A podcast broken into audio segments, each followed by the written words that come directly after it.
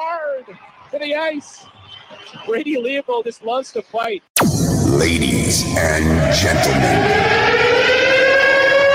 welcome. Warrior. My dream of being a professional hockey player became a reality, but it was all taken away from me in a very short period of time. For many years, hockey was my outlet. Hockey was my drug. When I had a stick in my hand, nothing else mattered. I was able to break into the Western Hockey League in 2004, and I even won the Swift Current Broncos Rookie of the Year. During the summer of my rookie year, I experimented with drugs for the first time. After just seven games in my sophomore season, I walked away from the Swift Current Broncos due to personal reasons. Nobody knew I had been sexually abused at the age of five. I did everything to hide it from everybody, but I just couldn't take it. Drugs and alcohol now took over my life. I did return to the Swift Current Broncos as a 19 year old, but things were never the same. I was eventually traded to the Kelowna Rockets in my final year of junior, where I got to play on a line with the Dallas Stars captain, Jamie Benn, and one of my best friends, the extremely talented Colin Long. It was by far my best season ever, and I even signed with the Tampa Bay Lightning's organization. A dream come true, right? That's when everything went wrong.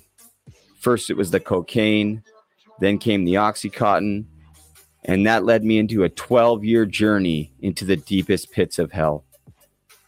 Within two years, I had now made the switch to heroin, fentanyl, and everything in between, and I was now an intravenous drug user. Multiple suicide attempts and over five trips to the psych ward, I was a shadow of who I once was. By 2014, I was homeless on Hastings in Vancouver, the worst street in North America. By 2015, I was a wanted criminal, making the Crime Stopper headlines more than once. After spending three years in jail, I had completely given up.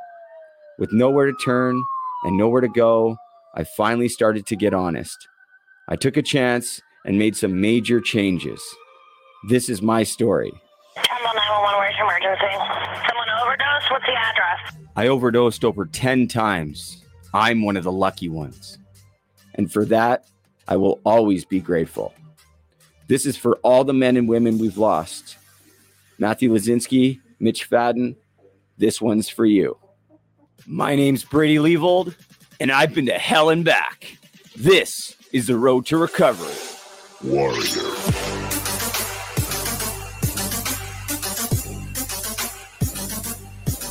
All right, guys, what's going on? Welcome to episode number 18 Hockey to Hell and Back. You can hear it in the lyrics. Tried this, tried that. Fuck, did I try everything? Uh, but hey, coming up on one year clean off everything except for cannabis and psilocybin. Holy shit, I'm pretty, I'm pretty proud of myself. Uh, this is the furthest I've gone ever in my recovery journey. Uh, the longest since I was 21. Uh, sorry, 23, I guess. Uh, 23, 11 months I made it to, and I'm past that mark. I'm like 11 and three quarters, baby. Let's go. I'm going to make it. I'm going to make it to the one year I never thought I would, and it feels so good. So, thank you for sharing this last year with me, guys. It's been a fucking wild ride. Excuse my language. I'm really trying to tone down the swearing, but I'm excited. Um, sometimes you just got to let it out, you know, you just got to let out however you're feeling. Can you check out the new shirt? I'm all twisted here. Puck addiction. That's how I feel about my addiction. Puck addiction. We got Bob Proby. We got Proby right in here. Can you see it? All of our puck support stuff. Where is it? Has a name in it. One of the men or women we've lost. We're going to do a full launch here in a couple of days. I thought I was picking up the hats today. I'm a little disappointed, to be honest, but the guy says they're going to be ready on Friday. So you're going to be able to pick all this stuff up on pucksupport.com. Uh, proceeds are going to go back into our mental health and addiction fund, which is going to be uh, seen over by Sandra Murray and uh, whatever team she decides to build around her with that. That uh, we leave that to the professionals, guys. Um, I'm just a I'm just a soldier here, uh, trying to change lives. Uh, so we're trying to iron out all the details. Um, partnering with the Probert family, hopefully, which is super exciting. Uh, and I have something special for Dani and the kids that we're gonna send out real soon. I was gonna I was gonna reveal it, but I'll keep, I think I'll keep it for a surprise and let them show it off. Uh, I'm not very good with surprises, guys, but we're going to get right into this episode. Otherwise, I'm going to keep talking. But before we do, of course, you guys know that this episode is brought to you by Team Issued Limited. And if you missed the last episode, check this out.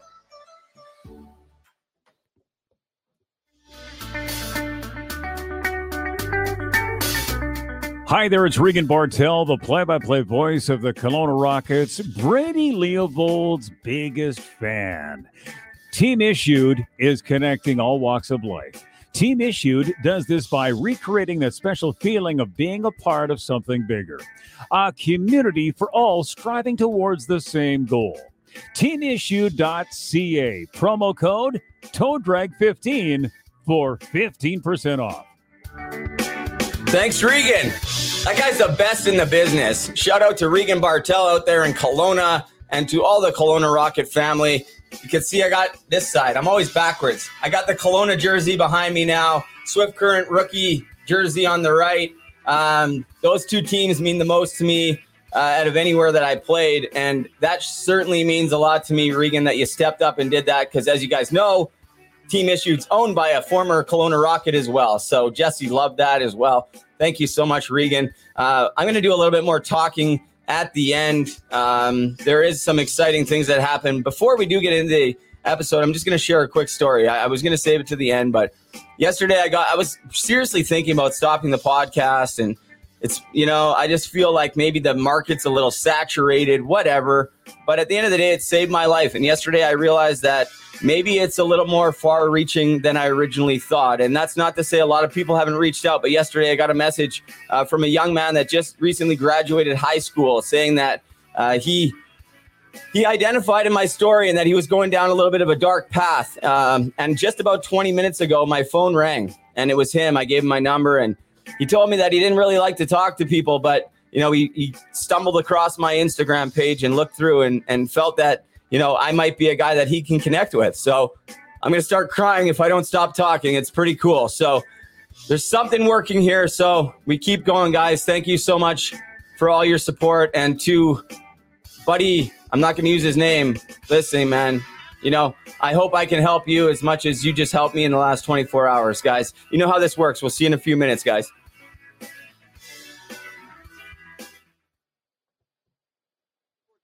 Winner and fought 6-6 Stu Grimson and 6-6 Mike Peluso in Chicago Stadium.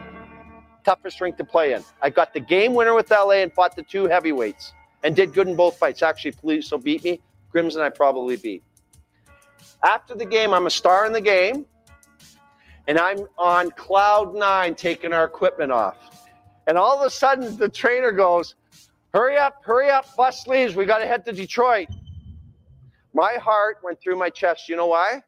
Because tomorrow night I got to fight Bob Probert and Joey Kocur. My glory was done in seven minutes, eight minutes. I was the star. Now I got to think of going into Joe Louis Arena. I ended up fighting the guy that died, Marc Potvin. Okay. But that's the life of an enforcer. Now, if you've had the time to look up my career, I was on 50 goal paces in the American Hockey League. 25 goals in 41 games, and the second best league in the world is pretty good, isn't it? But guess what? As soon as I got the call to the NHL, it was tap on the shoulder, go out and protect Gretzky, whatever.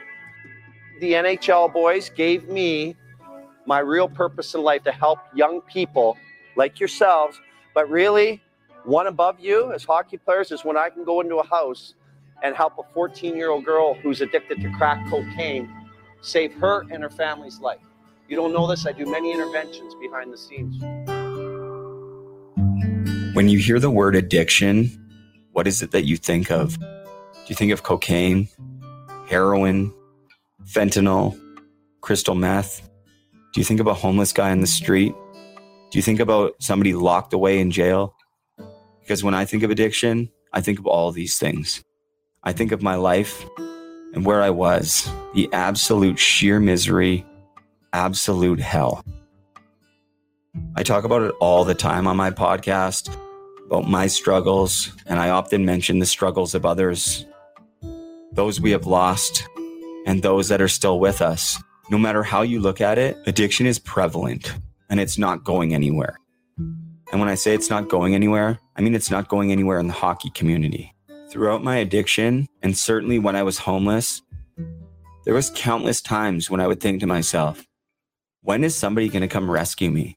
I would dream about the day when the Intervention Canada team would show up to hopefully save my life. Well, I can tell you that never happened. It was actually the Royal Canadian Mounted Police and later the Ontario Provincial Police that would save my life. Without question, if I didn't get arrested, I'm not here today. Addiction is a scary topic, and it should be, but it's one that is not talked about enough and one that people like to sweep under the rug. Just recently, I was directed to a guy by the name of Jim Thompson. I knew that he had played in the NHL and was a former professional hockey player. But what I didn't know is just how unbelievable of a human Jim Thompson really is. Jim Thompson was born in Edmonton, Alberta, but never played in the Western Hockey League. After a 78 goal season in Junior B, he made the jump to the OHL, where he played for the Toronto Marlboros for three seasons before being drafted by the Washington Capitals in the 1984 NHL entry draft. Thompson turned pro in 84 85 and got his first call to the NHL in 1986 87 with the Washington Capitals. Jim would spend parts of the next seven seasons between the NHL and the AHL, even making a stop with the LA Kings, where he got to play alongside his idol, the great one, Wayne Gretzky. It's really what Jim does off the ice that has my attention and also got the attention of many others. He made headlines in 2011 when he was one of the first ones to stand up to say there was no place for fighting in hockey, which sparked a wild controversy between himself and Don Cherry. You will always get countless opinions whether fighting has a place in hockey or not. But my question is this How many people can actually say they played in the NHL and played there and had to fight other guys in front of thousands of people, putting their face and bodies on the line night after night? I think a lot of people are just scared to go against the culture of hockey. I mean, nobody wants to be the one to say fighting should be out of hockey, but Jim Thompson did it and he said it for the right reasons. Above it all, Jim Thompson stood up when we had those tragedies in 2011 to say, enough is enough. And just like his character on the ice, he didn't shy away or back down from anybody off the ice either. Over the last 30 years, Jim has been not only been coaching kids and teaching them how to be the best versions of themselves on and off the ice. What really impresses me is his work away from hockey. He plans and executes drug interventions, giving hope to individuals and families to get their lives back on track. In my eyes, this is Jim Thompson's biggest achievement of all. Sure, he has all of the hockey accolades, but when you do your research like I have and you uncover the man that Jim Thompson is, he's somebody that I truly look up to and hope that I have a chance to learn from directly.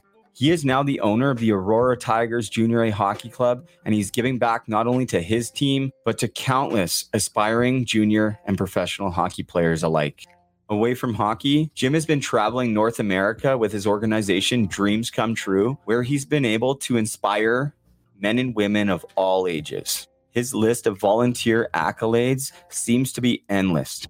He is so involved in trying to lift up those around him and even people that he doesn't know. At the end of the day, Jim Thompson is a first class human being. He has a story and he's sharing it with others so that others' lives can improve. Over the past couple of days, I've been thinking about what my life would have been like if Jim Thompson would have known of my story when I was in my addiction. But we don't live in the past. Hopefully, him and I can connect and start to change the lives of others together. I have so much respect and admiration for this man, and I can't wait to get to know him more. So, without further ado, from Aurora, Ontario, Jim Thompson. Wow, that's impressive. Thank you for that beautiful introduction. Hey, man, you deserve it. You're quite the guy, Jim. Thanks for doing this, man. Thank you for having me, Brady. And before we get going, congratulations on coming up on a year. I'm going into year 13. I remember my first year, and it will go real fast, my friend. And just stay with it, believe in it. And as we both know, stay sober. That's right. Gifts will fall from the sky, and life will be great. I, I appreciate that and congratulations. I actually heard you on uh I think it was uh one of the uh the, the radio announcer for another team you were on his podcast recently uh, I believe, and you shared that you were celebrating 13 years. So congratulations. I knew that I was going to bring it up later, but hey, I'm glad you I'm glad you mentioned it, man. And um, very kind of you to say those things. And uh, you know, it's you know, I, I look at you as you know super kind and generous for for everything that you're doing. You know, for for people you know and, and those that you don't. And uh, you have quite the story as well. And, and we're to get into that. Uh, but yeah, you know what? This this first year has gone by fast, and I I don't anticipate uh, slowing down anytime sooner. I just want to address something too. Like I want, I didn't, I haven't really told many people this, but just to tell everybody listening, because I know they, I talk about different things like cannabis and stuff. I've, I've like reduced my cannabis intake by probably, I'm not exaggerating it, like three to four hundred percent. Like you know where, yeah, like where this past year I was literally living beside a bong, like hitting the bong all day. But I mean, it was to me those were little victories because I wasn't sticking a needle in my arm. I wasn't trying to live anybody else's recovery recovery or anything like that. I was very transparent with what I was doing for to people. Uh, but I'll tell you what, in the last, you know, certainly three weeks, man, I I'm just really smoking smoking a little bit of weed at night, and I'm trying to cut that out too. So uh, it's it's kind of interesting, you know. It's it's been a process, Jim, and I'm sure we're going to hear a little bit more about your story. Uh, but tell me a little bit before we get into the serious stuff. Tell me about making the jump from you know, from Alberta to the OHL and how you were received as a player out there because, you know, I've heard you talk little bits about it, but what was that like for you? And, and, and, you know, was it a good experience all around? I mean, obviously you get to play in the NHL, so hell, it was a great experience, but did you suffer from any, you know, hardships out there? Did you just roll with it and enjoy it? So what happened, Brady, was this, when I was 14, I got invited to the Calgary Wranglers training camp, which is now the Calgary Hitmen and what happened in the West back then is if you got invited to their summer camp, they had to invite you back to keep you protected. I never got invited back. So my uncle, um, Jim Regan, who lived in Markham, unbeknownst to me, obviously growing up in a trailer park, starting to smoke dope and drink when I was 12, the best hockey player, but was completely going the wrong way. So my father took me to visit my aunt and uncle in Markham, and my uncle said, "Bring bring his skates." So what happened was we went down. I skated with the midget AAA team in Markham, and they could see that I could skate, play, and what have you. And then the Toronto Marlboros, who my uncle knew, Frank Bonello, who was the general manager, came out when I went back home. I was playing in a small town called Devon, and they came to scout me and invited me to the Toronto Marlboro Marlboro training camp the following year. And I started the season there, got sent down to the Markham Waxers, and then played uh, two more years, and you know went from there. But like yourself, you can identify or relate to this. You know, I I was I was out of control as a young man. I got a job when I was nine. In the trailer park, we had no money. Like when I tell people, watch the Trailer Park Boys, that's how we grew up. And uh, so when I when I got uh, a job timekeeping, I had money in my pocket. So I was buying marijuana, and I was we were drinking a champagne called Baby Duck in grade eight, getting stoned every day. And one day I said, you know what, that's it. And I came home, told my mom I want to quit school, take correspondence, and um, and train at the rink every day. And she allowed me to do that. And you know, obviously, ten years of pro hockey, six NHL teams later it was a move that I made, and, uh, and uh, that's how I feel about that. You know, how how awesome is that? That you know what, your mom was able to see that you know you were you were going to focus on something else. You know, and it, that that wasn't working. And and how awesome is it for you to to step up and take that initiative, but hearing a little bit about how you've been in the past, these past few years as an adult, doesn't really surprise me because you you kind of speak your mind and, and stick up for yourself, don't you? And and I think that's an important lesson that people need to learn. I think, like I know for me, Jim, like I got pushed around a lot my life, like not so much on the ice or obvious, I could fight and stuff, but like emotionally and and just never felt like you know I was important and just trying to be somebody else. And and you know it's it's it's really nice to hear. You know, your mom let you go after that dream, and and how cool is it that you achieved it? So you know, it's an interesting story. It's not like that now, like having to uh, get protected, and now there's the drafts and everything else. Uh, quite a bit different for kids now, but nonetheless, you got the experience uh, to go to the OHL and and arguably the best, most talented league out of the three. And I hate to say that because I'm a Western League boy, but you look at the number one picks over the years, and they all seem to come out of the OHL. And I'm starting to think, Jim, it's because they got outdoor rinks here, man. How lucky are these kids that they could skate every day out here? But I mean, you had that in Alberta too, did you not? Well, we did when we when I was young. There was no rinks. We skated on ponds, and uh, you know, uh, outside the trailer park, there was all types of you know frozen ponds, and we go clear them off, and away we went. But then outdoor rinks. My very first year of hockey, Brady, I played on an outdoor rink, and it's a great story. I love to tell people. So a team from Onoway, which was about an hour away, made the trip to play us and it started snowing so heavy that the game should have been canceled. But all these people are there, and you know, good old Alberta hockey. The parents said, the ref said, I'll stay, and we're down. I think I was playing mites.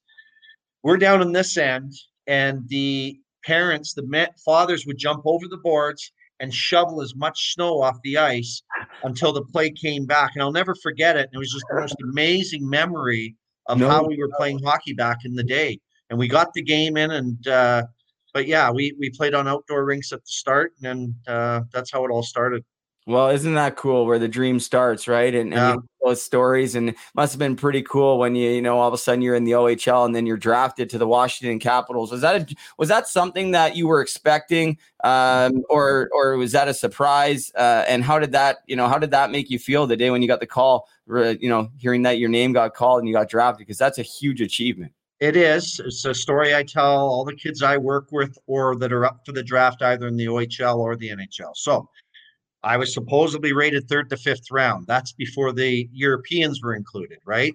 So once you add all the europeans in you start dropping as we know. So anyways we had a party at my mom's trailer and it was i'll never forget i'm the youngest of 10 kids so the place was Oh. jammed. And we had this board like the super bowl you know who's going to pick them and whoever picked them and picked that square got the money. Make a long story short it started at three in the afternoon they showed the first three rounds on tsn back then and then they shut it off. So no call no call. And the only two people left from the party were my mom and my best friend dave matthews. And at nine i think it was 9.15 my mom had an old rotary pink phone. I'll never forget a baby pink phone. And ding ding you know and i'm i'm i'm devastated meaning you know i'm embarrassed. I had this party. I'm supposed to be drafted so i just picked up the phone figuring it was somebody else saying did you get drafted yet? And it was the late jack button from the washington capitals and said jim thompson. I said yes. He said this is jack button. He said we just selected you with our ninth pick. Congratulations. Welcome to washington. I'm going to tell you something. It's a feeling i'll never forget because just the whole dream you know i'm sitting in a mobile home out in a trailer park and looking at my surroundings going i can't believe this right so when you ask me that question it, it makes my hair stand up just the feeling that i had with my mom and my friend that day No kidding. And you know what? It almost makes it a little more special that you can. There he is, right there, Craig right? Button. It's the guy. Craig Button's father. So for- for the people out there watch the NHL now, um, Craig Button, and uh, I actually sent Craig a message the other night.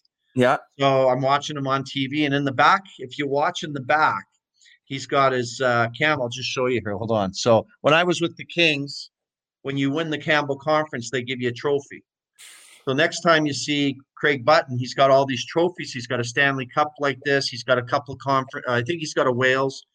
But anyways, he hasn't. If you look at that, you got to shine it every month because it gets dark from from right. It's silver. Yeah. So I sent him a message. I said, Craig, great job. But Jack would not be happy if he saw your trophies black right now, right? He sent me a message back, Brady, saying, Good point. He goes, I'll I'll clean them up. So I'm waiting for next time I see him on TV to get them cleaned up. That's awesome. That's too Yeah. funny. What that's see, it's isn't that the excuse me, isn't that the great thing about hockey, the relationships we make over the years and, Yeah. and it just seems like we know somebody everywhere and the little just the little details like you know what I mean, you pull that trophy out. How cool is that? Bring that out again. Show that again. How so cool. when you when we beat the Leafs in '93 in Game Seven, which, which Gretzky claims was his greatest game in the NHL, Yeah, that's right. um, then you know we got uh, everybody gets a trophy from that. Should have a Stanley Cup too, but that didn't work out.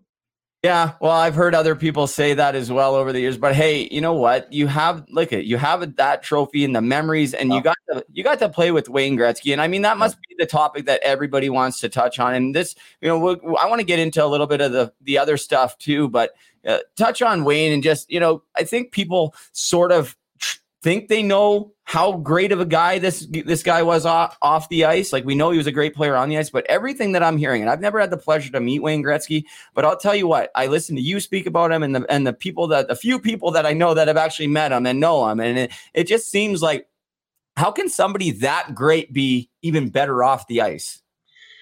I always say this is he was a better father and person off the ice than he was on the ice. And what made him special is he would come into the dressing room or if there was a dinner or if he was doing something, he wasn't going inviting Jari Kurri, Paul Coffey, Marty McSorley.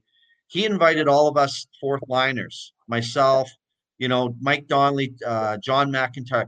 And what he was really special at was bringing everybody up to feel the same, you know. And and I and I played on, you know, for ten years. I met a lot of people in my time, and not because he's you know my idol and the greatest player to ever play. This is what I'll always take from Wayne. You know, um, post career, I was in NASCAR for a couple years, and we were going to Phoenix, and he's invited me me and the driver over to his house for dinner. Um, he had a friend there. His name was Jimmy. He said, "Take Jimmy to the races. Take care of him." But it's just the way he was. It wasn't anything about, you know, trying to be something. He's just a good Canadian boy, brought up great by his parents in Brantford, as we know, but just just a genuine person. And you know what? There's a very good lesson here, and I think this goes this goes beyond pro. And I think this is something that young kids, if you're watching this show and, and you have a, a kid, or maybe you're in junior or even minor hockey, remember this. Remember what he said because it, there's something to that. If I remember being on teams and being, you know, a young guy and you know essentially a fourth line guy when I'm a rookie there for a bit, whatever. And you feel like you're not included. And when you feel mm-hmm. like you're not included, fuck, I didn't even want to go to the rink some days. So, yeah. and then you wonder why his teams were always so great. It's because everybody was being lifted up and there's no segregation. And I think if you're a coach, anybody listening, take that, take that and run with it and encourage all your players to always, and I know people always think of that, but I mean like really monitor that. Like even in a junior dressing room, like in the WHL, like if I'm if I'm a coach ever, like I'm monitoring that. And if I don't have a core group of guys that is doing that, like the older guys aren't bringing those younger, I'll get rid of them. Like yeah. see you later. Like I don't have time for that because it's going to filter out onto the ice. But more importantly, what it does is it filters out away from the rink when when players are going home and sitting by themselves. I remember calling my dad being like wanting, I was so mentally ill at my first year Swift Current, calling him, going, I'm taking this. I'm literally had a bottle of Tylenol. I mean, back, I, I got a little bit more extreme over the years, but at 17, you know, I didn't really know anything. I was cutting myself. I got scars oh. on uh-huh. my arm right here. Like I'm cutting myself. I got a bottle of Tylenol. I'm like, uh, Dad, I'm taking this whole bottle of Tylenol just because I was so, I had so much anxiety about going to the rink because I was being, honestly, I was being bullied a little bit. And it's not, it's not anybody's coach's fault or whatever. It was it's more or less the team, like the older guys on that team. So before we go any further, I just want to really highlight that. And based on my personal experience, like I wish I would have had, you know, uh, somebody when I was a young kid in junior, young first year pro to just come and, and make sure that I was doing all right and lift me up and make sure everybody else is doing all right. And I feel like when I was in Kelowna, um, you know, myself and James McEwen, we did such a good job with that with the with the young guys. We didn't have any fines, which some guys didn't agree with. We didn't, you know, we we weren't hard on the rookies really at all. Like we didn't like initiate them at the parties and force them to drink or nothing because I had I'd gone through all that and I was like, and James had gone through all that and like we were like, no, like you know, and we didn't win no championship or anything, but they went on the next year to win the entire Western Hockey League. And I've had and I've had multiple guys on that team come back and tell me that because James actually got hurt. he got stepped on and he uh, in a fight like cut like all his tendons. It was the worst, second worst injury I've ever seen in hockey when he came to the bench. It was Awful. crazy. But so he was out, so I kind of had to step up. And I've had multiple guys be like, "Hey, I know we didn't win when you were there, but you had a big reason, big part to do with why." Why we win? Because I showed these guys the way. It wasn't just me; it was Chris Westblom and, and McEwen. But I just wanted to. That's kind of off topic, but what you it just it's so important, Jim, isn't it? You know, it- I was very fortunate in junior hockey to have great teammates that weren't hazers.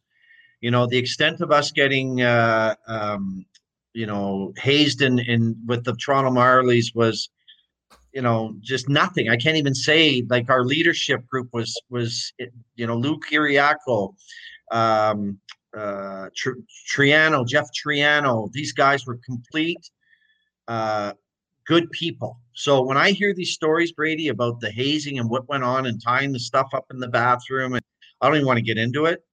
I was blessed, and moving on to a guy like Gretzky, there's no there's no initiation. You know, he's probably one of the first ones to say, you know, how you're going to uh, pay us veterans, rookies, buy us a dinner, and that's exactly what we did right? And that he back then that that was in the 80s that he changed the scope or he had a big part in changing that scope. Because anybody who's who's um you know anybody who's I'm just going to say this bluntly a good person and has morals are not going to put a young man through a bunch of you know tragic situations I was so fortunate I didn't have to go through that. And then moving on you know I wasn't the guy to sit there and you know you got shaved in that it was it was nothing you know? American Hockey League my initiation i tell people they're like are you kidding me? But it, they didn't hurt me. So they shaved me so they put hot cream on me. It's not a big deal like that's pro hockey. But to do some of the things that went on in the past certainly aren't happening t- today but yeah it's devastating. And i'm sorry that you had to go through that and i'll tell every player that tragically had to go through those experiences and who got pushed out of hockey because of that Yeah, and and I honestly did. That's why I literally walked away from the team when I was 17. I'm not kidding. Every single paycheck I got my 17 year old year, the the older guys would just take it. They'd be like, they were finding me actually more than my paycheck. So I was actually having to take money from my dad just to pay fines so that they could go drink and go do whatever the hell they were going to do, which I was never included to go to Yeah. Do with them, except Yeah. for the one night we had the rookie party in which they wanted to embarrass me and, and do everything else and make me drink like here, chug this beer and it's like all their chew spit, whatever. Just that's sit. awful It's Yeah, like- awful. Anyway, we don't need to get into the hazing. That could be for another time. yeah. When I want to sort of get into like, you know, you've come out with your story um, that you you battled obviously 13 years. It's amazing. When when did you notice? I mean, you talked to early that you you were doing at a young age, but when did you really notice that like, hey, maybe I have a problem? Um, was it happening while you were playing hockey? Did it happen more after you retired? So what happened with me was I stopped at 14 and quit doing everything. Obviously became very serious about hockey, made junior hockey, which you know how tough that is. And then I flirted. So in the summertime, Brady, I was a, I trained. I was really serious about being in shape, being strong, but I love to have a beer and I like to party, right? I was bred into me by my bloodlines. Both of my parents were alcoholics. They both died alcoholics. Um, you know, my brothers were into drugs. Um, and you just grow up with it. You know, you see it, you grow up with it, you do it. So, you know, for me, I flirted during my career. Okay. And I'm not going to sit on this podcast and tell you I didn't party. I party. And anybody who played with me will know how serious I was. And they'll also know that when a Friday night we're done playing, I'd love to go to the bar and get drunk and do whatever.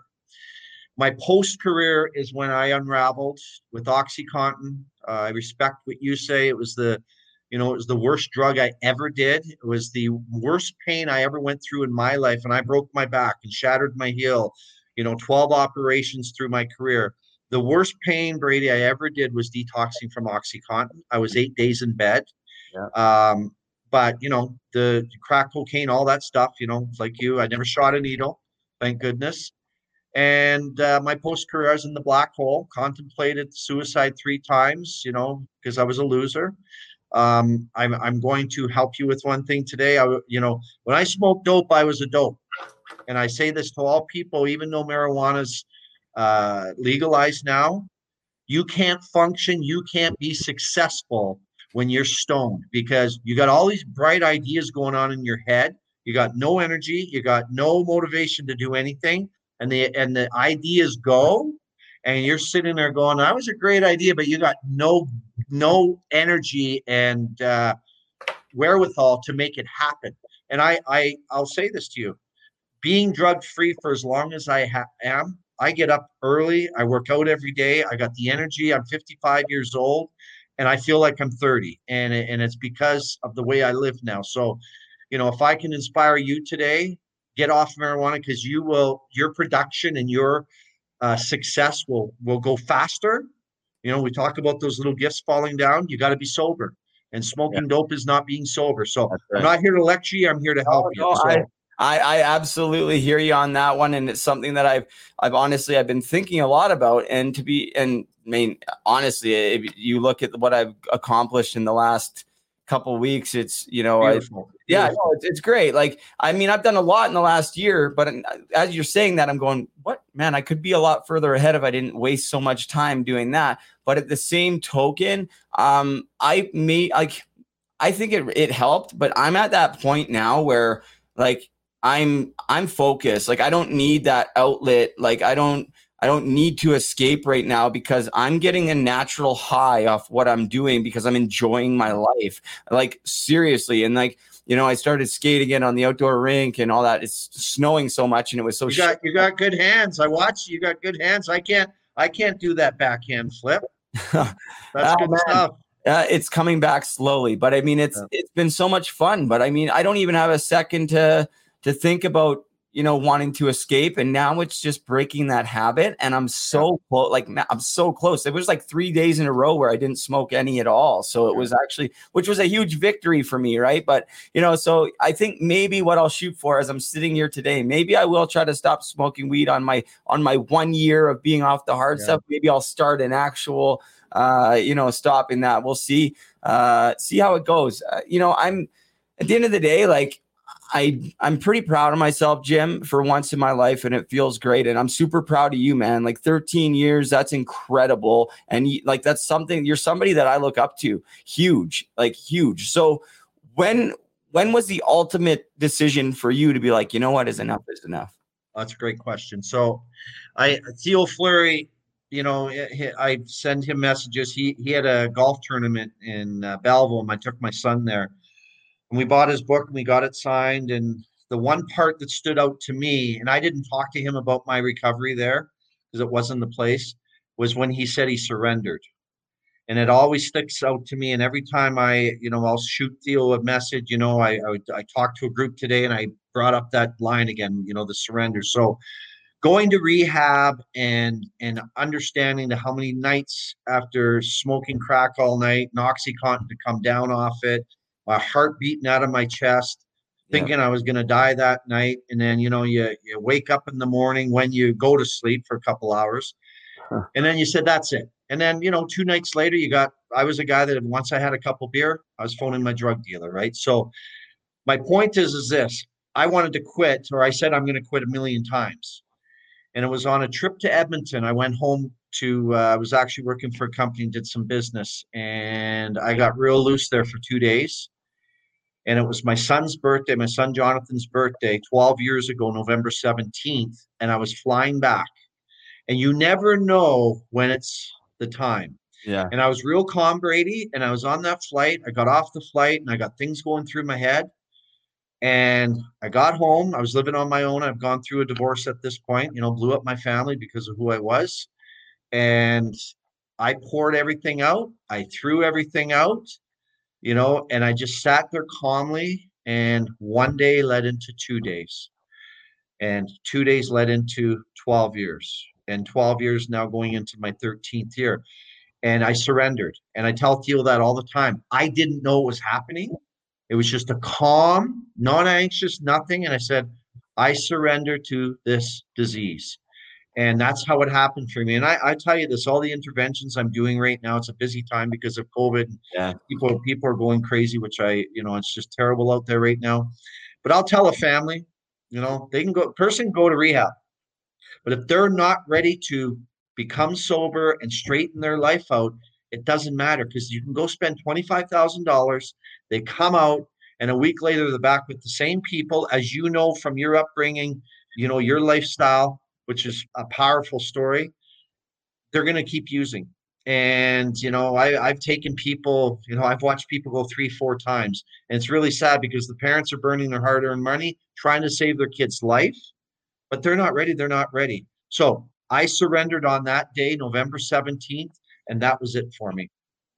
Well, that's amazing, and and it's yeah. like it's not easy, but you know what? Sometimes it can't be forced, Jim, and it and it's it's a it's a very powerful statement when you surrender. And you know what? I've you know i've been thinking about this a lot lately too i do a lot of praying and and different things uh because there's been i for me to not believe that there's something else going on here like i feel like it's not me doing some of the stuff that i'm doing it's it's unexplainable at times um but having to surrender and say, you know what, and just cut the shit, I think getting honest eh, for me was the biggest thing. I was always trying to make excuses of why I needed to keep doing this or why I needed to keep yeah. doing that, or it's this person's fault or that person's fault or whatever excuse I could use. Um, and I would even lie to myself and say I was ready. Okay, I'm going to quit this time. I'm ready. I'm going to quit this time. And I knew I was lying to myself, but I didn't want to be lying to myself but it's a good point. And you know what, parents, if you're listening out there, you know, and my dad too, like, you know, tried and tried, but there's nothing anybody can do except for that individual. And then once that individual takes the appropriate steps, we can certainly, or people around them can give them those supports and lead them in the right direction. But it really ultimately comes down to the individual, doesn't it? It does. And I'm not laughing I'm, because you and I know what you're talking about, you know, and, uh, it's it's a it's a sad sad thing for families to have to go through. Um, you know you've heard me say this before brady the nhl was not my calling. The nhl gave me a foundation to do what i'm doing now and when i can go and attempt or or succeed in helping a family save a loved one it's like scoring an nhl goal. And i'm telling you the the you know when i get messages and i get you know I've been doing this for a while now, and, and you know, thank you, thank you, thank you. It's the best thing that you're ever going to go through. And people, you know, ask me this, that, or whatever, and I said, there's nothing else in my life to do than show peace, show love, and help. Like, what else can I do? I, I, you know, I have to give what I can give to to what I know, and you know this.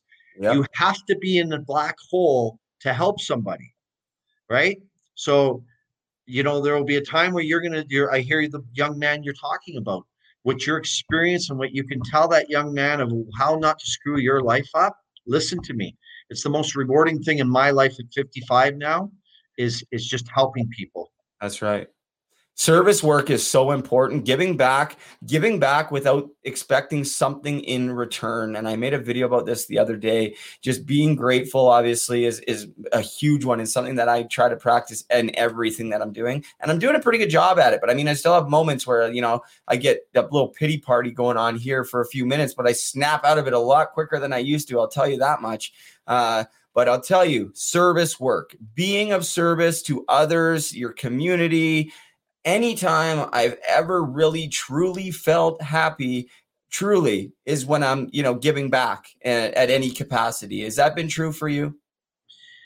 It's it's my DNA now. You know, I've been like I said to you, I've been really busy on the phone talking people out of suicide, all kinds of stuff. You have no idea. You do have an idea, but you know, yesterday I had a long day because I was I was dealing with so many people through this awful time with COVID that, you know, people are blowing up their businesses uh, or they're not, the, you know, their businesses are being shut down. They're turning into drug addicts, alcoholics, uh, you know, spousal abuse, uh, divorces up, all these bad things going on. So I'm blessed to be able to be part of it and help people. But I'll tell you what, it's it's it's it's real. It's real, and we the service that you talk about, what else can we do? Like to me, what you know, I, I just try to help and do the best I can to help somebody be happier. It's very important to me. You know, when I have my best days, Brady, is when I know that I'm making a difference in somebody's life. Yeah, and and it's the same thing for me. And because when I I've noticed a lot too, and uh, this is, has to be true for everybody. And if it's not, I I feel honestly sorry for people. But when you when you're in those moments of service and giving back, you know, it, it can be uh, pretty. It's it's a very good feeling. You make another person feel good, yeah. but it is so self rewarding and it's not like you're getting anything material wise or anything. It is so much more to that, Jim. And I told this story to people in the past of being literally, this is a true story, sitting on this the street in Hast on Hastings, you know, sticking a needle in my arm at like 5:36 in the morning, right in front of the safe injection site. And people are going by on Hastings, busy street, downtown Vancouver. It's crazy. Wow. You've been there, right? You've seen it, right? You've seen Hastings? Where is that? in Vancouver? Like the ter- I, I, I I played there, but I wouldn't know. But oh I'm listening. God, your your your story is making me shiver. But yeah, it, it's so bad. But like, there's literally thousands. I'm not exaggerating. Thousands of homeless people in a 10 block radius, all doing the same thing. And I'm sitting there, and it was like six in the morning, and I I see all these people going to work, and you know they look they didn't look happy to me, and I remember sitting there going like why would I ever like what is out there for me anyways? Like I'm looking at everybody that's not doing what I'm doing and they looked they didn't look very happy and I mean obviously it was early in the morning but that was where my mindset was at was like I had no gratitude. I had no hope. Mm-hmm. Uh, I didn't see people. I didn't see trees. I didn't see the sky. I didn't see anything. Like all I saw was just drugs and darkness, and it just it just debilitated my entire life. And I feel you know really sorry for the people that are struggling right now. I've lost a friend since COVID to overdose, and uh, back in the springtime when it first happened, and these things are more prevalent now than ever before. And, you know, there's people like Jim that have a ton of experience that are out there helping people. And I'll remind people that I'm available most times. If I'm not, I will get back to you as, as quickly as I can. Um, and if you do need direct support, you can get at Sandra, Sandra at pucksupport.com. She's a licensed professional and one of the best people I know. Hello to Sandra. I know you're watching. Maybe for a couple minutes. We got a lot of comments coming in. So let me get to these, Jim, just for a second. excuse me. We got a couple comments coming in way earlier. Sandra was saying, Hello, folks. Uh, great job, Brady. Thank you for allowing us to follow you on your recovery journey. We have our friend Ryan Phillips hopping on. He says, Jimmy is one of the most solid humans that I know. His message is so pure. Right on, Brady. Looking forward to sharing Big Jim's heart centered knowledge. That was earlier in the show. Very well said. Hello, Ryan. We love you. Um, and hope to talk to you soon. Oh, Sandra's saying hello to Ryan. They're talking on there, which is always nice. There's always little conversations going on, Jim. People yeah. get to connect on here. Um, Anthony's saying he wishes outdoor rinks and ponds in Australia. Um, it never probably be cold enough to there. Uh, Sandra saying, admire, uh, agree, admire the work that you, Brady, and Jim Thomson are doing. People making a difference is always exciting stuff. Um, athletes all over the world are awesome. Sandra, glad you love Aussies. Oh, he's from Australia. Hello to you down under, which is always cool. Um, hey, Ryan, good day from Tassie. Hope you're doing well, brother. Thanks for sharing the link on the Facebook. Ryan Phillips, thank you for sharing the link. Ryan says, of course, two guys sharing their truth.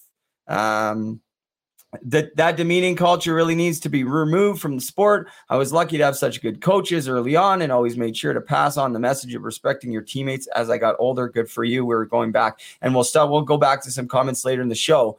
But I want to get into uh, your little feud with Don Cherry. I know it's in the past, but I want to commend you because i I'm a flip flopper. I've been a flip flopper over the years. I'm like, no fighting, fighting, no fighting, fighting, because you know, I at first I I I said, okay, well, fighting should be taken out, and I'm getting ridiculed for it. Well, how can you say that? You were a fighter and this and that, and you fought. Well, yeah, but that doesn't make that make it right today if we're we know these things and we have education on these things. And I saw a clip where uh, or a quote from you, Jim, that you said like, "Why am I allowed to, uh, you know, bare knuckle fight?" You, you said it to Gary Bettman, I believe. Bare knuckle fight in this arena that I call hockey, where I, if I did it anywhere else, I would be thrown in jail. Those are essentially what you said. Mm-hmm. Um, How is your how is your st- your view on this change since 2011 when it first came out, if at all? It hasn't changed one bit, and it's it's like this. I I said this. I can only speak for me. And Stu Grimson and Chris Nilan got brought in innocently through a quote Georges Laraque made that these guys are pukes, turncoats, and hypocrites, which Cherry told us on Hockey Night in Canada. They had nothing to do with it. So my view was about me living the under the pins and needles, the anxiety of which I you you know in your introduction there, going in to fight Bob Probert, Joey Kocur, everywhere you went. My job, which I hated fighting, I was a goal scorer, but having four older brothers, you know, I learned protective instincts, whatever, whatever. I was good at what I did, Brady, and I ended up accepting that role because that was going to achieve my. I'll say this to you. Washington said to me, the late Brian Murray, who I love, who gave me my opportunity, said, if you want to play on our team, you got to fight more. I had 41 fights the next year, hand operation, say no more. So I wasn't going to let anything stop me, even though I didn't like it. The anxiety, the drugs, the alcohol, the lifestyle was what I was talking about when I said it. Now, if you look back to John Kordic, a friend of mine who yeah. died in that hotel room that night, cocaine, alcohol, uh, steroids, whatever was in his system. Okay. His heart blew up when the cops, you know, putting him in handcuffs all the way through to Derek Boogaard. Where are the goal scorers? Where, where are the uh, penalty killers? It's all enforcers. It's all guys who lived this lifestyle. And, you know, Bob Probert, Danny, uh, and the kids, um, Bobby lived with me. We shot a movie called Love Guru, Mike Myers movie. And Bob would live with me uh, during the week of shooting, and then he'd go home to Windsor to the family. And this is the best quote I can give of Bob Probert. So we're sitting there one night, and I was telling him about how I hated it, and you know, thinking I'd have to go into Detroit and see him and Joey. He goes, goes, How do you think I felt, Jim? He said, Every time I went on the ice, there was some kid that wanted to prove themselves against the heavyweight champ. Now that's when I just sat back and go, oh, that's to a that's 10 times to the level I had to deal with. Okay. And I'm going to say this about Bobby. You know, anybody who knew him off the ice, he was the most gentle, you know, great, great guy, um, beautiful family. And I, you know, he didn't, he didn't, you know, he was the best of all time. He was the toughest man to ever play the game in, as far as bare knuckle fighting, hands down. But here's a guy that had to plow his way through junior, had to plow his way through pro hockey, knowing that every time he went on the ice, there was somebody going to challenge him. And and that's a tough way to live. So to answer this question, I changed nothing. We see the game now. You want to drop your there's been fights. I think there's been six or seven fights already. Two guys get peed off at each other and want to drop their gloves. Let them fight. But guess what? Like every other sport, Brady, kick them out. You know, when we played, we could fight three times. The third one, you're being kicked out. Yeah. So the way I always said it, you don't have to take fighting out. If two guys want to fight, okay, they want to put bare knuckles on their on their brain and the concussions and all this stuff we with the, we're finding out today, kick them out. That's the only thing I said. Want to fight? Fight. You can fight basketball, football, soccer. But if you do, out of the game. Yeah, there's there's consequences, and I think that's fair. And I'll just say too that like my my as soon as I stepped foot in the WHL, same thing, three fights. My very first game in the WHL, I saw like I was playing on a line with uh, Ian White, who was a defenseman, but he just came back from injury, turned forward, just got back from the World Juniors. Like he he was unreal. He centered me, and I was on the wing, and the other guy name was Bryn Brooks no disrespect to his skill level, but probably on the lower end skill level I'd ever seen in my entire WHL career. Hell of a guy. He had three fights that game and out. That's my first game in the WHL. And actually, Ian White scored one goal on his own net by accident and, and was a clapper bar down, by the way, trying to clear the puck out of the net. Plus, he scored two on their net. And it was just crazy. Another guy scored from the red line bar down. I was the most eventful game I ever played in my entire life. And I'm 16 years old sitting on the bench going, holy shit. Like three fights, like, because I was coming from junior B, one fight, you're out. And I'm thinking, this guy's still in the game. I had no idea that this was the rules. And th- that's kids, you know, 16, 17, 18, 19, 20 years old. You're going to let them fight three times in a game. Uh, Yeah. I, I agree with you 100%. I think hockey, I think hockey certainly is a high intensity sport. Um, you, you know, you're never going to take it out completely. Uh, maybe you could if you really eradicated the rules, but I love it. I love your idea. Kick them out. They're going to lose games. They're going to lose bonuses. They're going to whatever. Um, and at the end of the day, there's so much education out there and and things, but I mean, the NHL is still not saying that CTE exists. So, like, when are we gonna see any sort of rules change around that? Do you think, or do you not want to go there? No, I, I'm. It's it's there. You know, as you're talking, I've I've had ringing him this year since Louie DeBrusk punched me so hard on the side of the head back in 19. I'm going to say 91, 92. It's never left me. I don't know what damage is done there, but that's a big man that planted his fist on the side of my head, and I've had ringing in my ear ever since. And it's going on right now. So as you're talking, we talk about the effects. Listen, when I die, I've donated my brain. Okay. I had 100 documented 124 bare knuckle fights in my career. I don't know what damage it is. At 55, you know, we know we get older, our memory's going a bit, but I'll tell you what, there's no need for it. I don't want to see a young kid on the ice knocked out, bleeding from his mouth, bleeding from his head. There's no need for it. And I say this respectfully to the UFC. That is where fighting belongs. There are trained athletes to professionally fight. And if you want to see fighting, that's what you watch. You know, Tyson and uh, Roy jo- Jones Jr. I love it. They're bringing boxing back. Um, but my point is, Brady, is this: in hockey, you want to fight, you're kicked out because I don't want to see you end up the way you know you, you, me, or all these other guys through um, this lifestyle. Tell, tell me, did I'm going to ask you the question: Did fighting take an effect on your lifestyle? Hundred percent, it did. I'll tell you if you really want to know the answer to that. I'll tell you what it it affected my lifestyle with all the concussions, and I never said I had a concussion because that was the mentality back then, and probably even more so when you played.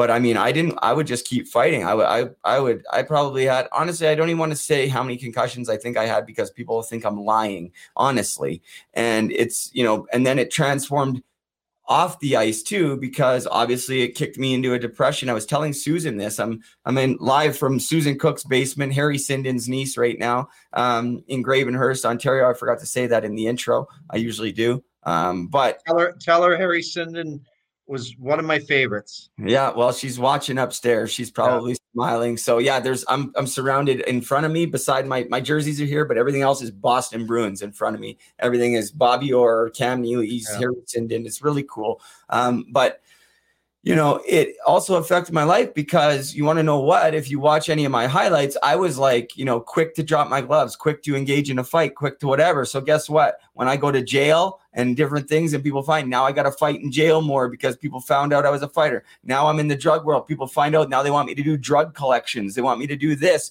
And, you know, I'm like, okay, I needed to find a purpose. So I did all those things, Jim, you know, and it almost a lot of times that mentality of getting me that mentality where you could just go at somebody and fight them, it almost cost me my life on more than one occasion. Let me put I- it that way. I I know exactly what you're saying. I know exactly what you're saying. I'm not going to get into this, but you know, I, I again, too much alcohol. I'd be fighting Friday night and Saturday night at the bars, right? My buddies all cheering me on. Yep. And why? Because ooh, I was a tough guy. I'm lucky I didn't die. I'm lucky back then it was it was only fists. Today you get a knife in the belly. Yep. My point is there's no end result with violence. There's no good end result. And you know, sadly you had to go to jail to find that out, right? And and just there's no good end result. And I just I just don't want to see it in in our game of hockey. Yeah. We don't allow. I'll just say this on my junior A team. we I, we didn't have a fight last year. We I think had one the year before. It's not our culture. You know, I'm sitting there as the owner. I like tough hockey. I like my big players. I like hard hitting. But no way, shape, or form do I want to see that player get hurt in my colors and and and not a chance. No, you don't need to do it. Yeah, and I love to hear that. And I wanted to get into that a little bit before we go. I think, uh, Jim, we're probably going to have to do this. Like, you probably have a regular spot on the show if you want it, because I think people are really going to love this. And I, I but I want to talk before we're getting close to an hour. I mean, we don't have a time limit, but I try to keep it anywhere from an hour to an hour and a half. And I wanted to, you know, there's so many, so much more that I want to ask you, and I'm, I'm going to hopefully get to over the years that it's going to take me.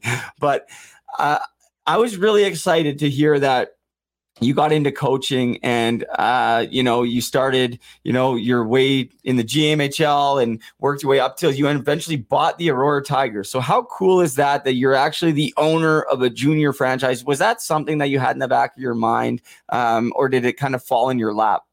Well, very good question. Uh, my wife and I have two boys that played, and you know in junior A hockey, we were able to put a, an offer in on a team where both of our boys play was the Kanata Lasers out in the CCHL. We live in Aurora. I would have been traveling on Thursday, you know, five and a half hours to to my business, and I was prepared to do that. That fell through, thankfully, and a friend of mine owned the Tigers at the time. His name was Enrico Lisi. His son played and his son was done. And I I mentioned it to him. He's like, no, I think I'm going to keep the team a little longer. Two weeks later, he phoned me. He goes, are you really interested? I said, yeah. Mm-hmm. So we were we were very blessed to be five minutes away from the arena. It's been six years now. What again? What drives me is the love of hockey, Brady, as you know. But helping these kids get scholarships, helping these kids off the ice more so than on the ice to become good citizens.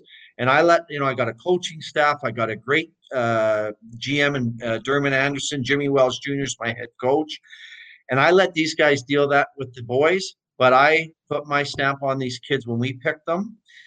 I, I want to know the culture. I want to know that there's no chewing, there's no vaping, there's no drugs, there's no this, that, or not, because I don't want your young son around six guys in the room that are out of control because you and I know how both of that goes under pressure. Damn so right. our culture in Aurora, it, it has to be good. And that's where I take get myself involved because of my experience to make sure we pick the right culture. Well, I think that's extremely important. Uh, and I, I think as a parent, I mean, that's where I'm sending my kid to play. When I hear the owner stepping up and, and have you, you have those experiences, Jim, and but to implement them into that culture, the no chewing, the no, like that is a, you know, I could just imagine if there was no chewing on the team in Swift Current, like three quarters of the team would have been, would have been gone. And the reason why I started chewing it's because the other guys were doing it. You know what I mean? And I did it for 10 years. And then I, go ahead, go ahead. I say, why did I start drinking and smoking marijuana? Because both of my parents were alcoholics, right? And I looked and, you know, I thought, well, this is the way it is. And that, you know, you, you, that you do monkey see, monkey do. It's so true. And, and it, it's, yeah. And I love to hear that. And I mean, anybody that, yeah, why wouldn't like, why, why are guys like teams not you know doing this more often or are they is this you're you're involved sort of in the in the governor's meetings there and stuff. Yeah. is this a topic that comes up or is this something that you're doing internally just with your team? I believe that each owner we got 22 really good people as governors. Yeah. They're all business guys and i look around that room and i know that they all have good culture. And i would we don't sit there and talk. Do you let your players yeah. chew do you let I have to believe that we're all on the same page. Yeah. And and you know they run businesses. They're clean guys. They're really good guys, like I said. And um, but you know they know my stance because I talk about it like you said. I tell it publicly. I don't want that in my culture. You know, I traded a player because he wouldn't stop vaping, and I, I you know, he was a really good hockey player, Brady. I'm like, please, just it's either you or this. And guess what? Okay, I stopped. Well, I got a call from the billet mom, 1.30 in the morning. He's in the bathroom vaping. So he was on a he was on unfortunately uh, a new contract somewhere else, and that's just the way it went. Yeah, and those, have it.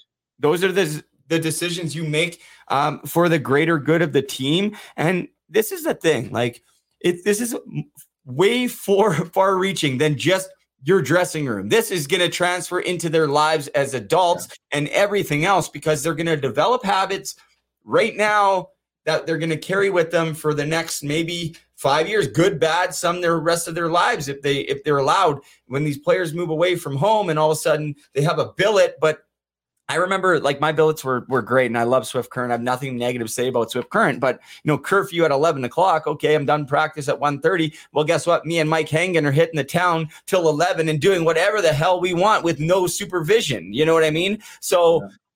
you know, and there wasn't, you know, so I. I mean, and then that carries on into when I came home in the summertime and everything. And then it just it's a spiral out of control. And so when you let when you just stop it right then and there, I think that's huge. And that makes that that's like I if I ever have a kid playing junior, I want him to come play for you. And if I mm-hmm. ever own a team or part of a team, I will make this part of the culture like has to be and I've I've never really thought about that the no chewing the no everything I've never that's Zero. never don't want it don't want it don't want to see it uh, there's a good ending to the story so the player now has done junior hockey, right? So he's now gone on in, into you know doing what he's doing. And the the best part about the story is when he sent me a message and thanked me for making him understand how bad it is, and he's quit. Awesome, that's great. That that in itself, there you go. That yeah. seed planted, Brady, made me go. You know what? The, this program is working. Yeah, and that that's amazing, man. That's so cool, right? Sometimes they don't get it right away, but the yeah. fact that you know what I mean, and sometimes it's tough love and consequences. When when people are are are faced with little or no consequences, nothing will change, in my opinion. You know, if something well, that's wrong, that's yeah. if you can let me just move this over here. Hold on. Hold on. Let's see if I what does it say? Hold on. Let me see if I can pin you. Oh. Nothing changes, nothing changes. Oh, do it again. I got you solo now. Okay. Yeah, there nothing we go. changes, nothing changes. That's awesome. Yeah. That's and awesome. that that was from, as you know, AA and NA, and uh, I love the saying, you know, because it's I tell a person when I go, you know, I know after I used, okay, I'm going to stop. Well, guess what? Until I actually stopped, nothing changed. And and you know, it's it's very simple. You know, we want we I always go back to the gifts falling from the sky. And I tell you what, when I became completely sober, my life changed. And I encourage anybody who's who's smoking marijuana, and I'm not lecturing you right now. No, but no. until you're until you're completely sober and living the life, you know, drinking water, you know, uh, working out, uh, energy, ener- yeah, energy, energy, energy, then things can really change in your life. Well, you've you've definitely got me thinking, and and, and I'm not lying when I say I've been thinking about it like a lot, and I've been talking like a, you know to my girlfriend sometimes, Susan.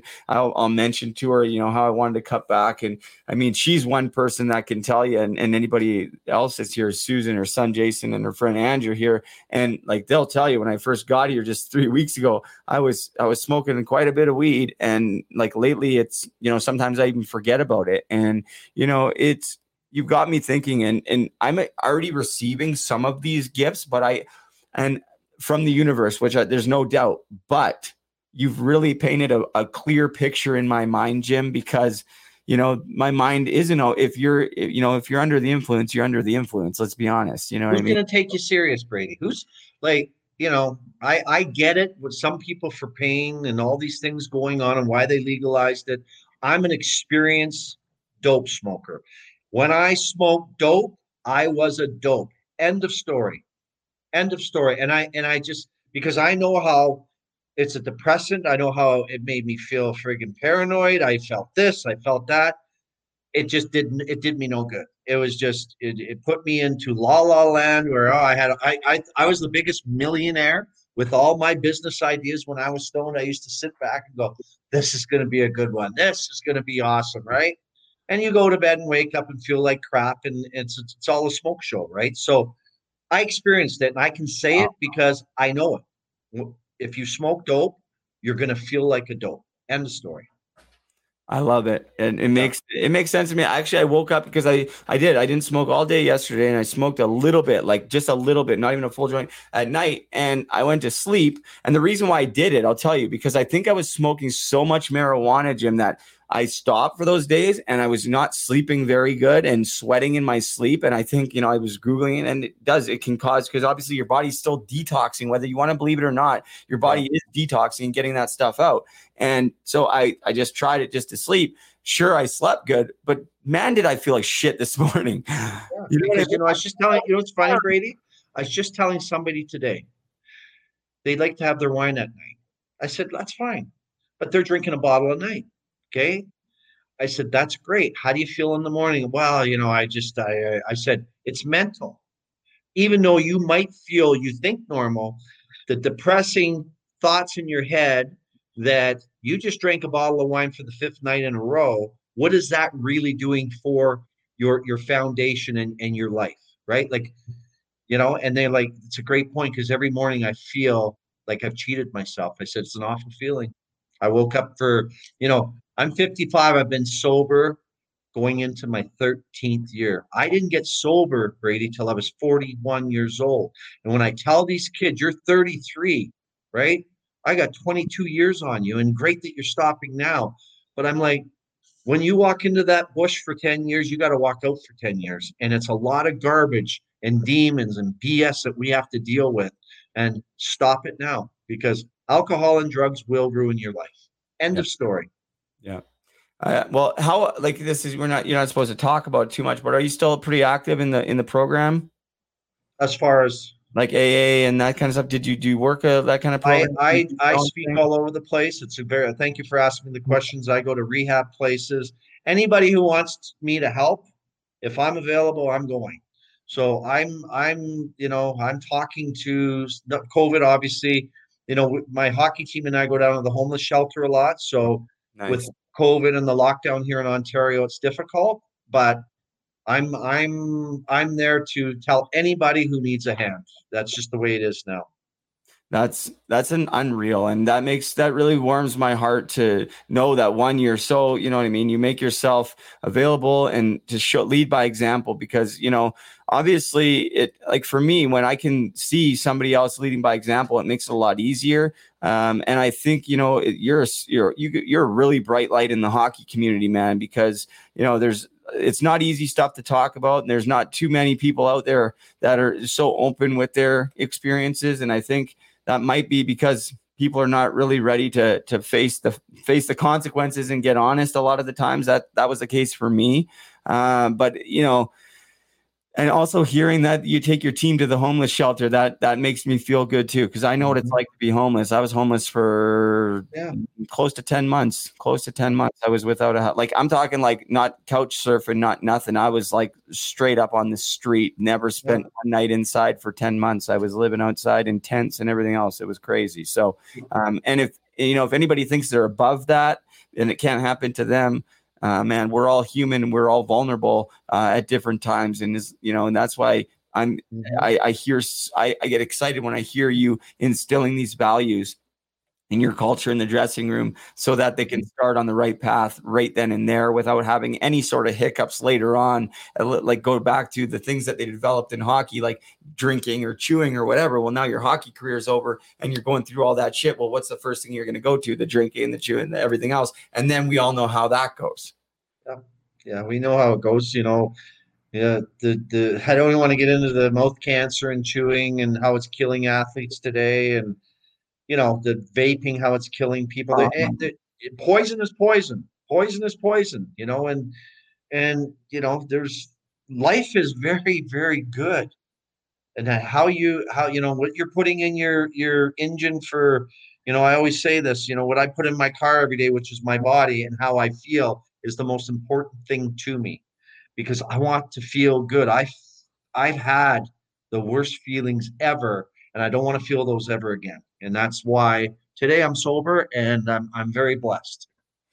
Yeah, I I I feel the same way. I feel blessed that we uh, that I got that I that I know you and that I can that I can speak to you because honestly, man, uh, I think I needed this. And I know I sent you a message the other day on Instagram. I don't know if you saw it, but like I I knew about your story. Actually, Ryan directed me to you. Um, but and I just I, all this stuff was happening and I was moving and here and there and everything and I never really actually uncovered the full details of your story and what you were doing. And I'm sure I would have if I wasn't in this dark hole for the last 10 years because you've been everywhere doing all this stuff. But guess what? I was nowhere but doing drugs. So I didn't see anything. So much to the tune that I didn't even know my line mate from the American Hockey League passed away from an overdose in 2017 when I was trying to get him on my podcast, Mitch Fadden. And that's what was the the final, pretty much the final straw when I was like, hey, something needs to happen. It's not going to be me, but I'm going to try here with puck support and get people talking. And it seems to be, you know, working a little bit. But I mean, it's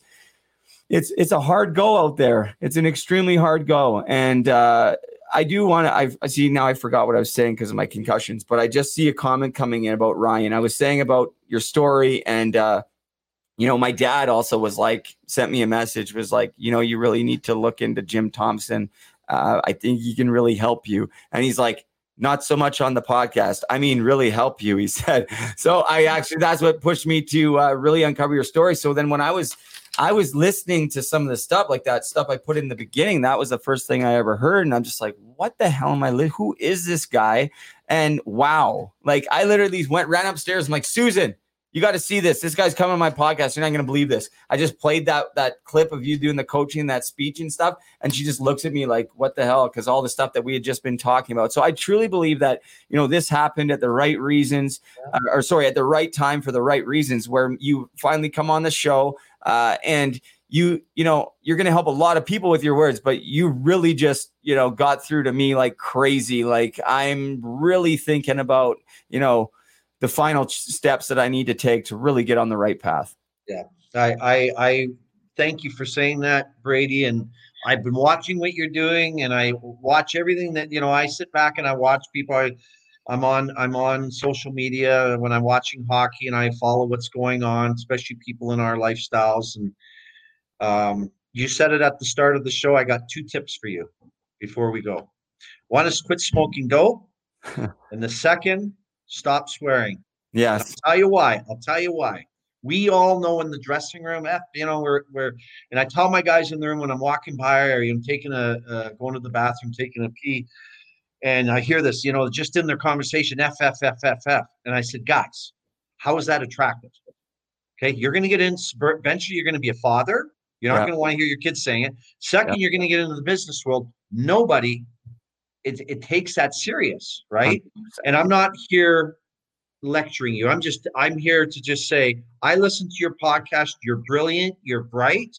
And soon as that work comes out, and then you're going, okay, like, you know what I'm saying? Oh, do I, I still take, do I still take you serious? Yeah. And it, and it's constructive criticism that I, I turn off a lot of podcasts because I don't like the language. And I'm not Mr. Goody Two Shoes here because I don't need to hear it. I've listened to it all my life. And I'm at a point now where I'm going, okay, I want to hear good conversation and we don't need it. So I'm not telling you what to do. I'm just saying you got a great platform. Do not quit the podcast. You're doing a great job. You you bring up some great guests. You bring up great points. You're helping people. I'm going to be ordering some of your clothes because I believe in what you're doing. And you know, we always try to make each other better. And I tell people in my life, there's something going on. My kids keep saying, "Dad, cut your hair." Right? I'll tell you why my hair is so long. Do you know why my hair is so long? Why? Because I made a point that until I get a needle in my arm with the vaccine, I'm not cutting my hair. I haven't had a haircut in nine months, Brady. So until I get the double shot, even my wife's going, you, summer's coming. Like, you got to, you know. I said, no, that's just my little game with myself, right? But anyway, my point is, you know, billboard, I call it the billboard with the kids. Who do you want to be? How do you want people to look at you? Do you want them to take you serious? Yeah. I want to take you serious. I think you got a brilliant thing going on and I think you're on your way to special things. So I appreciate. If I helped you today. I'll tell you this: you've helped me because every time I get to talk about good things, bad things, whatever, it makes me feel like I'm doing something good. Man, you did. And you know what? These and I mentioned it in the beginning of the podcast, and and these are the two things, the two things that you gave me tips on. These are the two things that are that I know that I already know, but sometimes it takes someone to bring it to light and sometimes it takes the right person yeah bring it to light so yeah. You know what I mean? And I so I, I really appreciate it. I don't, you know, you don't have to worry about offending me. This is all stuff that I need to hear. And I that's what I love about you. You're authentic, you're real, you tell it how it is. And I'm actually I want before I let you go, I know you probably want to go too, but I have a couple questions coming in. But before we get to those questions, um, where is this one? Now I'm losing it. A guy is agreeing with you. Oh, there it is agree with Jim on toning down the language. It's definitely not needed. So people agree with you. Uh, Sandra, who's in charge of Puck Support Mental Health and Addiction, executive director, she's saying, saying thank you, Jim. Great tips for Brady. She's always working with me behind the scenes to try to get my message across the best possible way while ma- remaining authentic. And I think that's, you know, I think going to jail, Jim, changed my language more than the hockey dressing room, more than anything. It was such a negative yeah, uh, stress. We want to talk about a high stress environment where you're on guard all the time. Holy heck, that's yeah. a that's, that's about difficult. Before that's we let difficult. go, I do have a, a one question here from our buddy Ryan Phillips saying, if players don't feel safe in their environment, what do you expect? Hats off to healthy rules, good seeds. Oh, that's not a question. I read that wrong. What do you expect? But I have a question. I thought I'll ask the question that I thought it was. What do you like? What can players do if they're feeling unsafe in an environment from an owner's perspective? Like, what could a player do? Go. It's like school. If there's a bully, go talk to an adult. Meaning, talk to your coach. Talk to talk to your owner. Go in and say, "Listen, I can't be here if this is how this is going to continue. You can't go to the rink every day, Brady, on pins and needles and anxiety and expect to perform when you got, and I'm going to swear right now, you got an asshole in the corner who's a bully that's constantly picking on you. Okay. So, two things are going to happen. We talked about violence. You're either going to knock him out, which is not going to do you any good, or you're just going to build up this anxiety and all this is going to stop. And I tell every player this if you have a problem, Okay, you're not a mole. You're not a, you're not, don't feel weak that you're coming to tell me. Walk into my office and you tell me what's going on. Now, in six years that I've owned this team, okay, I've had two situations that we quietly dealt with. And I'm going to say this to you we quietly dealt with by getting the bully out of the team. Yeah. Okay. It was just a trickle down effect without blowing it wide open. Like, hey, we we paid attention. We got the information. This kid was undisciplined and thought he was funny by being an ass, well, guess what? Go be an ass somewhere else. That's right. That's, That's so right. I my advice to any young person: tell somebody in authority. Yeah. And that's it's interesting you say that because you know I was so anti-authority. I wasn't actually, but the lifestyle I was living, and now I'm surrounded by law enforcement. Sandra's ex-law enforcement, another lady and her husband are in law enforcement that are involved. And also, I just had a conversation with one of the top uh, uh, officers for the OPP. She's in charge of the major crimes division as well as the overdose prevention unit. She's also supporting what I'm doing. So it's really cool. And it just brings to light what you were talking about with actually, you know, getting rid of the the cannabis, getting rid of the swearing, and you know those might you know it's been a process. I, at the end of the day, uh, it's been a journey the last year, but I'm always trying to get better. So I, you have no idea how much I appreciate you saying these things to me. And I, like I said, I don't get offended easily. Don't, be, don't get offended. Don't get offended. Not at all. I actually am so, I'm so happy to hear that because I look up to you. I respect for you. I admire you. I see things in you that I want to have. You know what I mean? So I listen to you and I'm taking it all in, buddy. So I appreciate it. Um, would you do this again? 100%. Cool. 100%. Honey, listen, I I look at Brady. I I watching what you're doing. I know that you're getting your feet. You're walking right now. You need to get running, and you will get running. And just just keep doing what you're do- doing. Keep straight. I watch you making your clothes with the uh, measuring tape around your neck. You know what? I admire it. I admire it. And that hard work, you know, I'm going to send you a message. I'm going to order for my, I'm going to order some clothes for you, right, from you, Story, because I love, I love the whole fact that you you've got a, a platform. It means something. Yeah, I don't like swearing, but I love the fact, you know, puck addiction, uh, you know, puck support, this sort of thing, because it's who we are. That's right. So keep doing what you're doing. Jim, thank you so much. And before we let you go, you guys can check out more about Jim Thomson, jimthomsondreams.com. Um, he's on social media everywhere. And uh, hopefully we can get together once this uh, world gets back to normal. We will. I'm an events guy. I want to do some some. I want to raise some money for for some people that need it and need support and uh, have some fun while we do it and just start to really talk about the things that people don't uh, necessarily want to talk about. But I truly believe we need to talk about these things, Jim. Hundred percent. Listen, couldn't I couldn't be happier that I was on with you today. Thank you for having me. To all your fans and all your supporters and everybody who's backing you, Danny Probert, all these things. I I'm just here to help you. Thank you so much, my friend. I truly you. appreciate it, Jim. Okay, thank you very We'll much. soon, man. Bye bye. Wow. Pretty awesome dude that guy is. No question about it. I am not surprised one bit. I do my research. I also have my dad telling me, Ryan telling me, um, but I knew I knew exactly, uh, not exactly, but I, you know, pretty impressed.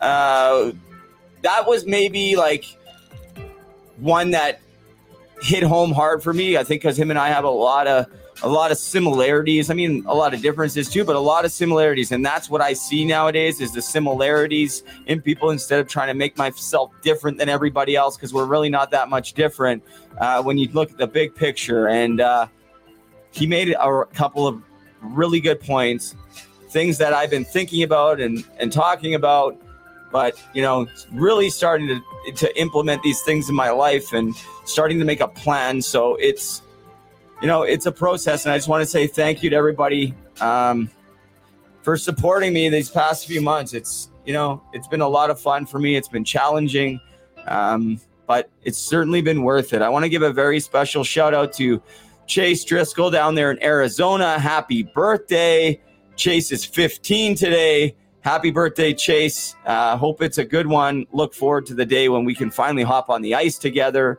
um, put in some work. Uh, big things for you, buddy. Going forward, we have some big announcements coming, of course, from Puck Support. Uh, stay tuned on that. Uh, gonna have some help, hopefully, on the podcast too. I met one of Chase's friends, Will, yesterday. Um, or sorry, Wes, not Will. Will is his stepdad. Wes Sorry, Wes. Uh, and the two of them, Chase and uh, Wesley, there, put together a little Zoom meeting for me with a little proposal, and uh, it was super cute. Uh, but above anything, I was blown away because they're just young men, uh, and they handled it like they were, you know, not me when I was 14, 15 years old. I'll tell you that much. So uh, to bring them in and, and give them a chance and uh, get them talking and hopefully get some of the youth involved. Uh, that excites me. That excites me. Uh, if you're watching this and you're struggling, you're never, ever alone. I don't care if you're drinking, doing drugs, you're depressed, you have anxiety, you're having suicidal thoughts. I can promise you, you're not alone. Um, I've been there. I've been to all those places I just talked about. And uh, I know what it's like to feel alone. And, you know, I didn't really have anybody that I looked up to through my addiction or through my problems that was letting me know that, you know, that I wasn't alone. And I'm not saying I'm special. I'm just saying that I mean it when I say it. You know, if you need to talk to me, reach out to me. I'll make time to talk. If you're not connecting with me, I will find somebody that can help you. But you have to want to help yourself. And before you call me, before you want to talk to me, I need you to answer this question Are you ready to really get honest? Because, like you, we said on this podcast, if you're not ready to get honest, then you're not just wasting your time, but you're wasting time of others that and resources that could be going to other people. That's not to say don't try, but if you're not ready to get honest and you know it, you know, there's nothing I can or anybody else can do for you. And that's the honest to God truth. I'm going to tell it how it is. But if you're ready to get honest, um, like a couple people have that have reached out to me, I won't choose your names. You know who you are. Um, it's, it's, you know, there's hope. There's always hope. Um, just because I say get honest, that doesn't mean you have to stop doing what you're doing right there, then in that second. It's just about not being a liar to, to yourself or others. And, and it come, that's what it came down to for me. And I think that is probably my biggest piece of advice. So that's my rule. Unless you're ready to get honest. I mean, I'm here. I mean, I'll try to talk to you, but I don't really have a whole lot of time for people that want to beat around the bush and not be honest. And that's me being honest. Sorry if I'm blunt. Sorry if I sound like a butthole. Notice how I didn't swear. But seriously, on a serious note, please, you're never alone. You're never ever alone. But it's time to get honest if you're struggling. That's my advice. Anyways, guys, check us out on Facebook, Instagram, Twitter. I'm not Donald Trump. I'm not banned from Twitter. We got Twitter, we got Instagram, we got Facebook, but I still have no live Facebook video rights. Hopefully, we get those back soon. Maybe we'll start pumping the podcast back up on Facebook. Who knows? But if you watch live on YouTube, thank you so much. Remember to subscribe to the channel, turn on the little notification button. If you're listening to this on audio, hell, even if you're watching this live, head over to Apple Podcasts, Spotify, wherever you get your podcast. Rate me, review me. If you think I suck, let me know I suck. If you liked it, let me know you liked it. Thank you so much for watching. Hello to all my family back home. I'll start crying if I don't shut up. I miss you guys. I love you. Brooklyn and Brody, I think about you all the time. I hope you enjoy your presents from the Vancouver Canucks. No pressure, though. No pressure. I just hope you enjoy them. Absolutely no pressure. I swear to God. Just doing that. So because I knew you guys like those hockey players and and maybe it's cool that you guys have some signed autographs. I could really care less if it you guys ever knew it even came from me. I just want you guys to have them. So, like I said, hello to all my family. Uh, I'm looking forward to spending some time with the kids in Taylor soon. Hopefully, get back on the ODR. Come on, let's go. Get out with the Jennings kids, do some coaching. It's all happening. Look for puck support swag coming very soon. I promise it will be launched by the weekend, unless there's a disaster, and let's hope that doesn't happen. So check it out. If you're watching live or listening to my podcast, I'll give you a little tip.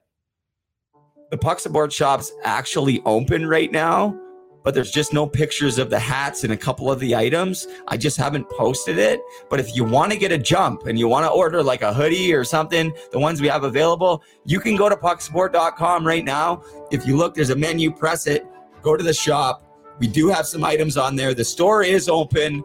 Um, just don't buy a hat because I don't even know what they look like yet, to be perfectly honest. Uh, so I'm going to add the Puck Addiction shirt on there right away. Uh, hoodies, long sleeves, t shirts. We got hats coming. We got youth stuff. We have a toddler t shirt. Uh, hopefully, we'll have more stuff down the road. But we're getting, sh- oh, we're getting crap done. Notice how I didn't swear again? Okay, guys. Have an awesome week.